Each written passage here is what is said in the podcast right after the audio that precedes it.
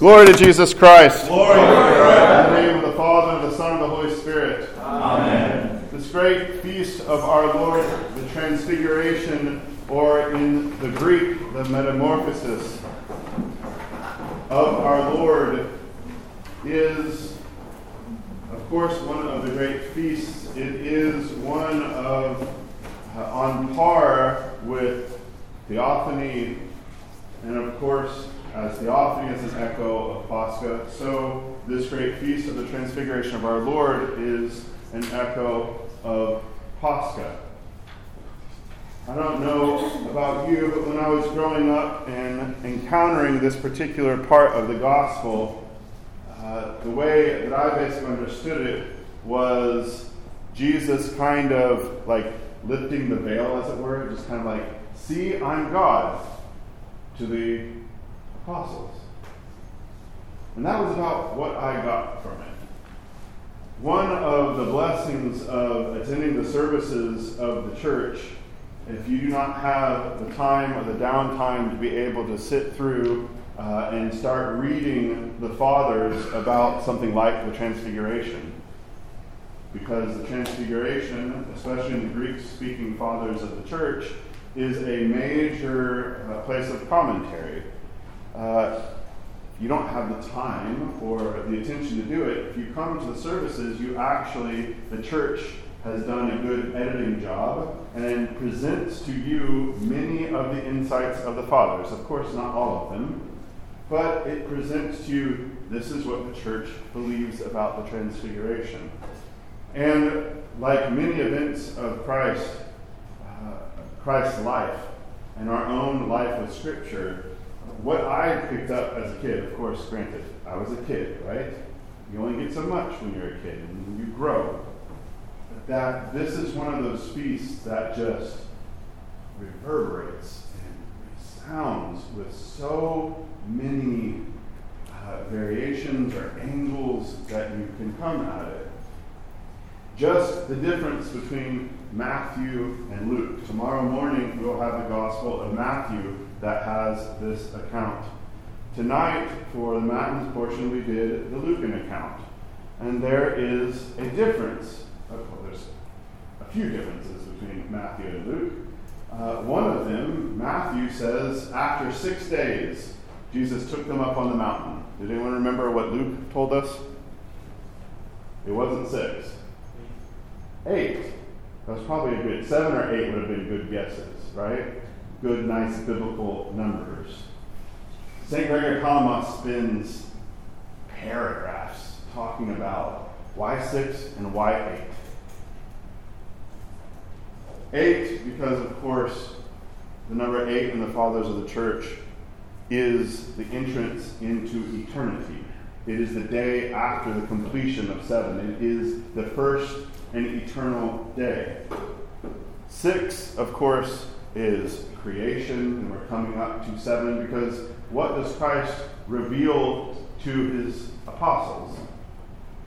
It's not just that he's going to glow like the sun, right? That's pretty impressive as it is. But what is he revealing to them in this feast? The resurrection. But before the resurrection, what is he talking about with Moses and Elijah? Luke tells us this, Matthew doesn't tell us this. What? Come on, Miles. His exodus. His exodus. His departure. His departure. His exodus. What does that mean? His crucifixion. When Christ is revealed to his apostles, he's showing them the glory of God. And what is the glory of God that we know from the Gospel of John? It is Christ crucified. Because what does he tell them? Don't tell anybody about this until after the resurrection. Tomorrow in the sermon, I'm going to flesh this out a little bit more. But you get with our Lord, he's, he's talking with Moses and Elijah. Why Moses and Elijah? The law and the prophets. The law and the prophets, right? There's a beautiful hymn that we sang during the Aposticha. David, the ancestor of God, foreseeing in the Spirit from afar the sojourn with men of the only begotten Son of the flesh, called creation together because he could see Christ, He calls creation together, and he prophetically lifts up his voice with all of creation to say, Tabor and Hermon shall rejoice in thy name. David saw the same thing that Moses and Elijah and Isaiah and Jeremiah and Ezekiel, what they all saw. When we're reading from Exodus, who, what does it say that Moses did with God? He spoke face to face with him. I don't know about you, but when I was growing up, it was just like Moses kind of went up there and it was just a cloud. And God like spoke to him. Scripture says something very different. It's not a metaphor. The fathers don't think this is a metaphor. He spoke face to face with him. So when we get to Mount Tabor, what do we have? We have them speaking face to face. Moses and Jesus. Now, why Elijah? Somebody said the prophets. Why Elijah? You said greatest of the prophets, right? Say that again. Living in the dead. Living in the dead, yes. There's something else with Elijah. Mount Hermon. What happens with Elijah? There's we have from the Old Testament reading, right? He's taken up in a chariot of fire, so he didn't actually die in the way any of us die. There's a lot of things Elijah. There's a reason why he's called the greatest, right? Where does he have the big con- contest of faith with the prophets of Baal? It's on Mount Carmel, right? When he is, the, the reading that we had, he is taken up on a mountain and he sees the back side, of like God, Christ, walking past him. We have David in our hymnody. This is what I was talking about. The hymnody teaches us. David saw Jesus Christ, and he calls all of creation to rejoice. This turns upside your idea. Like when I'm reading the Psalms, I need to be able to know that I'm seeing Christ in the Psalms that David foresaw, that Moses foresaw, not in some kind of abstract way, but they saw Jesus.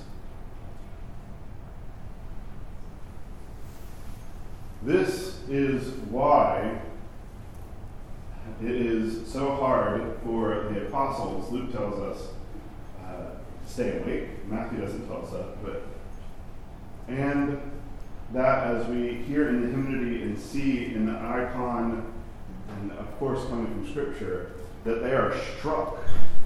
Right? They're like, it's just like Sinai. There's thunder. There is this incredible revelation of Jesus to them. This is the God of Abraham, Isaac, and Jacob. This is the God of Moses, Elijah, Isaiah, Jeremiah. This is the God of Peter, James, and John. And this is the same God of you and me who reveals himself to us. That all creation rejoices to see. Because what, is, what does Paul tell us about creation? It groans for the liberation of you and me. And so David calls creation together to sing praises, to rejoice, because today in this feast we see nature, human nature, reveling in freedom. The Pascha hasn't happened, right? The crucifixion and the resurrection hasn't happened. Because Christ has healed human nature, and it is then after crucifixion and resurrection that we all have access to that freedom that He has given to us.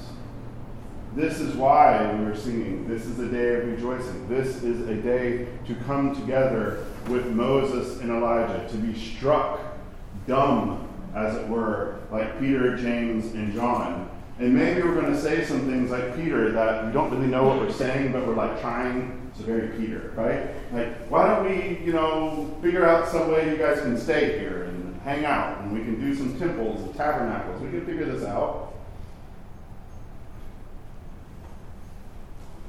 This is the revelation of God's promise to us that He will bring us back to the relationship that Adam originally had with Him. All of creation rejoices in the Lord's revelation of the end of all creation, the light, the life, life eternal in the bosom of God the Father, the relationship that Jesus has with God the Father that we share in, in the power of the Holy Spirit. In the name of the Father, and of the Son, and of the Holy Spirit. Amen. Tomorrow we will have, uh, after the